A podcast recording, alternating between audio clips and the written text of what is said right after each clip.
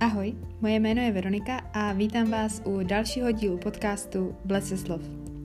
Možná mě znáte z Instagramu Les Slov, nebo jste se tady ocitli úplnou náhodou. Každopádně, ať je to tak nebo tak, tak vás tady vítám a zvu vás do toho pomyslného lesa na procházku.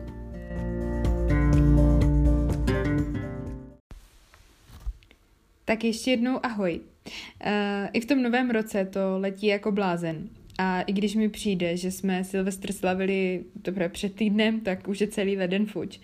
A o tom, co jsem v lednu stihla přečíst a taky o tom, co mě zaujalo z toho, co v lednu vyšlo, bude tento díl podcastu. No a začnu přečtenými knihami a těch je sedm. Jako první knihu roku dva tisíce dvacet jsem přečetla Jako v nebi, jenže jinak od Aleše Palána. No a po dočtení téhle knížky jsem měla pocit, jako bych tu nejlepší knihu tohoto roku přečetla hned jako první. Jedná se o volné pokračování rozhovoru se samotáři ze Šumavy. Autorová první kniha se jmenuje Raději zašílet v divočině. No a tu jsem teda nečetla, ale určitě se na ní chystám. No a Aleš Palán se tentokrát vydal do jiných končin, než je Šumava. Jsou tam rozhovory se samotáři, kteří žijí u Třeboňských rybníků nebo v Bílých Karpatech a podobně. No a tady v této knize najdete teda osm rozhovorů s lidmi, kteří se rozhodli z různých důvodů žít mimo tu civilizaci. Jsou to lidé opravdu zajímaví a autor jim klade skvělé otázky. Je tam vyřčeno opravdu hodně zajímavých myšlenek a i proto doporučuji si knihu dávkovat a rozhodně nečíst jeden rozhovor za druhým, protože je podle mě lepší ty jednotlivé rozhovory trochu nechat doznít. V knize je spoustu nových pohledů na zažité věci a taky je tam spoustu soužití s přírodou.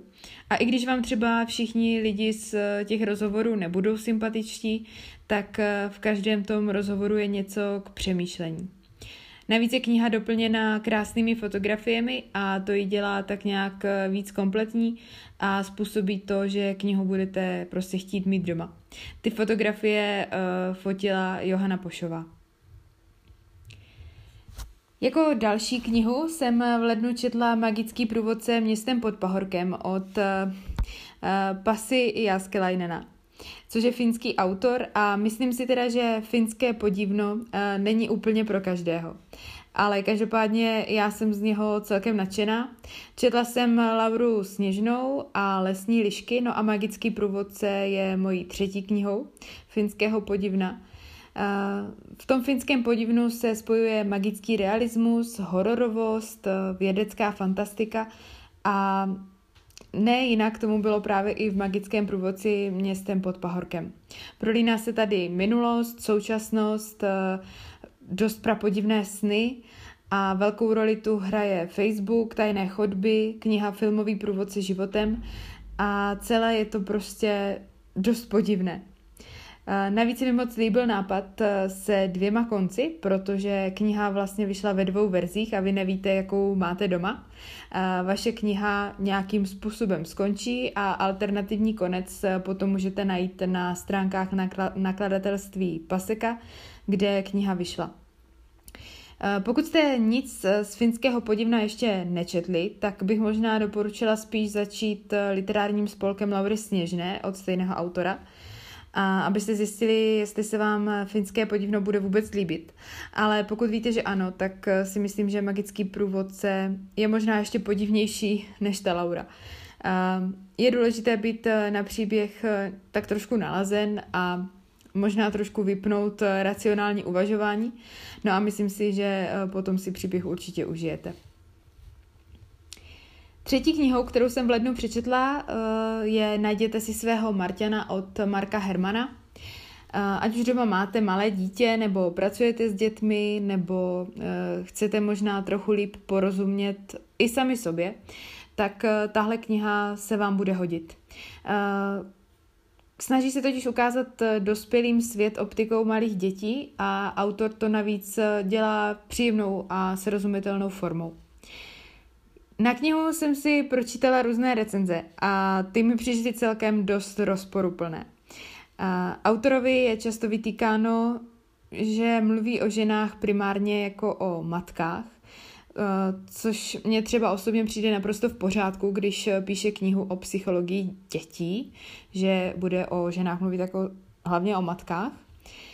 Taky jsem četla názory, že je špatně, když knihu o psychologii píše pedagog a ne psycholog, což mě třeba zase přijde, že je to celkem provázené a je mi příjemnější, když knihu převážně o dětské psychice píše někdo, kdo má právě s dětmi zkušenosti. No a taky se prý v knize hodně opakuje, což je sice teda pravda, ale občas je tam něco napsáno podruhé, ale vůbec mi to nevadilo. Přišlo mi, že je to tam celkem i na místě a nějak mě to jako neobtěžovalo. Uh, Naopak trochu mi vadilo, že jsou některé věci podávány na můj vkus možná až trochu moc černobíle. A taky mi vadili smajlíci při psaní skoro za každým druhým odstavcem. Ale to není tak podstatné. A takže to autorovi určitě odpouštím. A kniha je dle mého názoru obohacující a pokud vás téma zajímá, tak po ní určitě doporučuji sáhnout. Potom zase z úplně jiného soudku jako čtvrtou knihu jsem četla Vyhnání Gerty Schnirch od Kateřiny Tučkové. Já jsem tady před touhle knihou dostala varování, že je to drsná kniha a že mi z ní nebude dobře. No a co jsem udělala já? Já jsem nad tím mávla rukou, protože přece silných příběhů čtu pořád hodně, takže no. Nakonec to dopadlo tak, že jsem knihu četla šíleně dlouho, protože tohle je zrovna jeden z těch restů, který si táhnu ještě z loňského roku.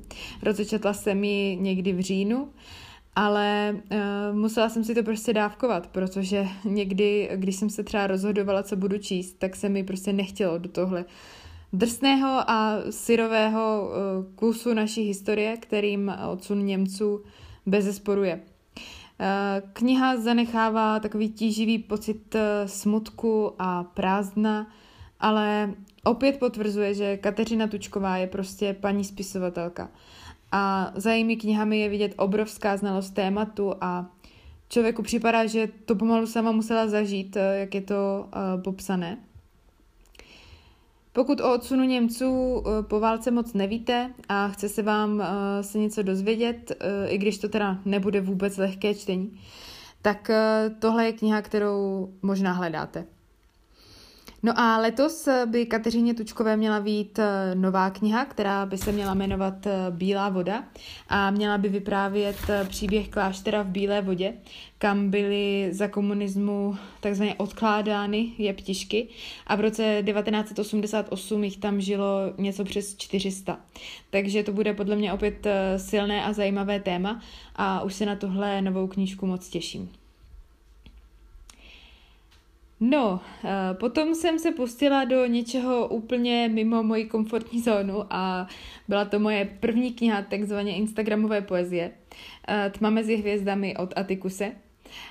Poprvé jsem použila lepíky a značila jsem si, co se mi líbilo. A i když teda jsem tam těch lepíků nasázela celkem dost, tak bych si tohle knihu asi znovu nepořídila. První chyba asi byla, že ji mám v češtině. Ne, že by se jednalo o špatný překlad, to, to nějak nesoudím, jen si myslím, že některé věci i v sebelepším překladu prostě úplně nevyzní. A asi bych si v té angličtině víc užila. No a taky si myslím, že bych si určitě víc užila, kdyby mi bylo tak o deset let míň. Některé věci už prostě jsou trošku otřepané a možná, že třeba v těch šestnácti bych to ocenila, ale teď už to tam nějak jako nevidím v tom. Knize se určitě nedá upřít, že je překrásná, má krásnou obálku a celkově hezké grafické zpracování, střídá se tam černá, bílá, černobílé fotografie, ale bylo mi trošku líto těch prázdných stránek, protože v některých případech třeba dva řádky na stránku mi prostě přijdou jako škoda papíru. Zkrátka, pokud nepotřebujete nutně mít knihu v ruce, tak si myslím, že některé věci prostě můžou klidně zůstat na Instagramu. Potom jsem četla knihu Cop od Leticie Colombany a to je kniha, která je sice kratučká rozsahem, ale za to má dost silný příběh a moc se mi líbila. Jsou tady tři ženy, tři kontinenty, tři, tři příběhy, které do sebe v určitém momentu tak nějak jako zacvaknou. A sledujeme tady Intku, která patří k nejnižší společenské vrstvě, a potom Italku, která má starosti s rodinnou firmou a taky láskou. No a třetí ženou je ostřílená právnička, která žije v Kanadě a tak trochu balancuje mezi prací a dětmi. No, tyhle ženy nemají na první pohled vůbec nic společného, ale jsou spojeny silou bojovat a nepodávat se osudu.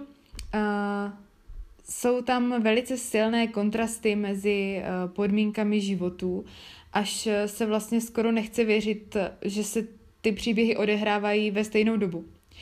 Jedná se o velmi krátkou knížečku, jak už jsem říkala, a je to takové čtení na jedno volné odpoledne, ale o to víc se mi to asi líbilo, protože autorka má velmi strohý styl vyprávění, nic moc neopisuje a zdlouhavě nerozmazává a dává vyznít těm samotným kontrastům. Takže tuhle knihu určitě napište na svůj seznam knih k přečtení. No a poslední knihou, kterou jsem v lednu stihla přečíst, byla Jak na sítě. Tu jste určitě zaregistrovali na Instagramu, teď to byl docela boom. A je to kniha, která je užitečná pro každého, kdo se pohybuje po sítích a tvoří nějaký produkt nebo obsah. Nevím, jak moc nového se třeba dozví o, střelení, o střílení markeťáci, ale těm asi není tahle kniha primárně určena. Mně se moc líbilo, že je kniha psaná lidsky a čtivě, a taky oceňuji obrovskou uh, ukázku příkladu z praxe. A tak se mi líbilo, že je kniha uh, z prostředí, uh, ve kterém se věci mění ze dne na den, ale i přesto je psána tak, aby pokud možno platila co nejdýl. Uh, takže to je všechno. Uh, to jsou všechny knihy, které jsem stihla přečíst. Já mám pocit, že jsem tenhle měsíc měla opravdu šťastnou ruku a četla jsem víceméně jen opravdu skvělé knihy.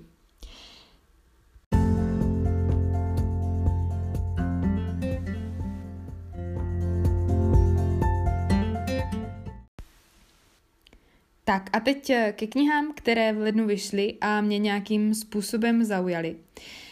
I když toho v lednu moc nevychází, tak přesto jsem toho vybrala celkem dost, nebo dost. Vybrala jsem sedm knih a jako první tady mám Zápisník alkoholičky od Michaely Dužkové. Je to kniha podle blogu, který získal Magnéziu Literu za blog v roce dva tisíce devatenáct a je to kniha o cestě do alkoholové závislosti a zase zpátky. Já jsem viděla s Michaelou rozhovor v D V T V a už tam mě zaujal její blog, takže kniha mě taky láká, no a myslím si, že v České republice je víc než potřebná. Jako další mě zaujala kniha Člověk nula od Anny Starobinec. Tohle je sci-fi, které by mělo vyprávět o světě po globální katastrofě, kde je ustálený počet lidí na třech miliardách, přesně. Uh, nikdo neumírá a po konci života pouze reinkarnuje. Uh, je tam centrální mozek, který řídí bezchybný chod té společnosti a udrží, udržuje ji uh, v jakémsi stavu permanentního štěstí.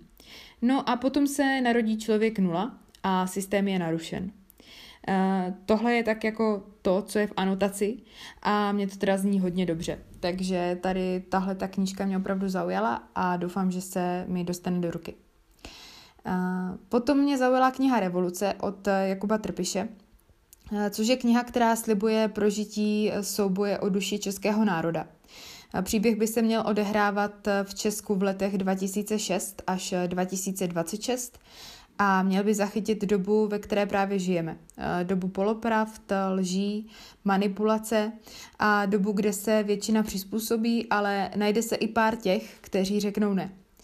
Mně tenhle román, který je vyprávěn pohledem čtyř postav, zní jako dost zajímavé čtení. Další knihou, která mě zaujala, jsou Dobrodružné příběhy z kanadských hor a pralesů od Zdenka Lose.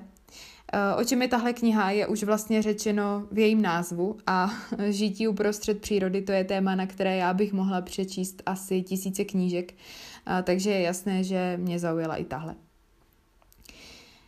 Další knihou jsou Vrány od Petry Dvořákové.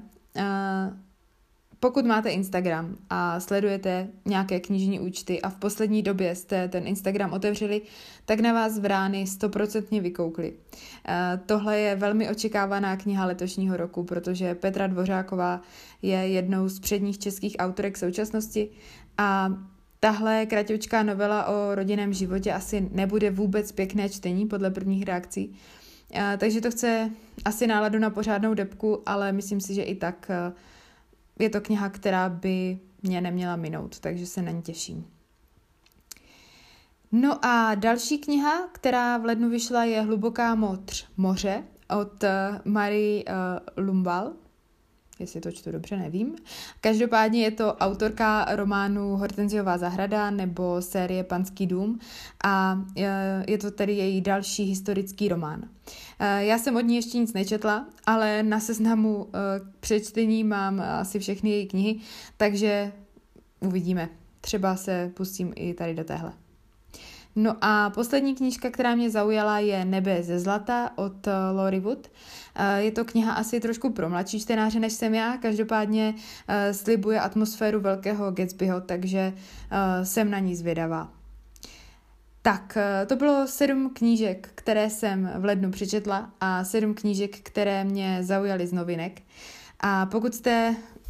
Pokud jste nějakou tu knihu četli a máte na ní třeba odlišný názor, nebo se na nějakou taky chystáte, anebo pokud mi chcete něco sdělit, tak se mi můžete ozvat na Instagram, kde mě najdete jako Lestička slov. Já doufám, že se vám tenhle díl podcastu líbil a pokud ano, tak se budu těšit zase příště. Tak se mějte moc hezky. Ahoj!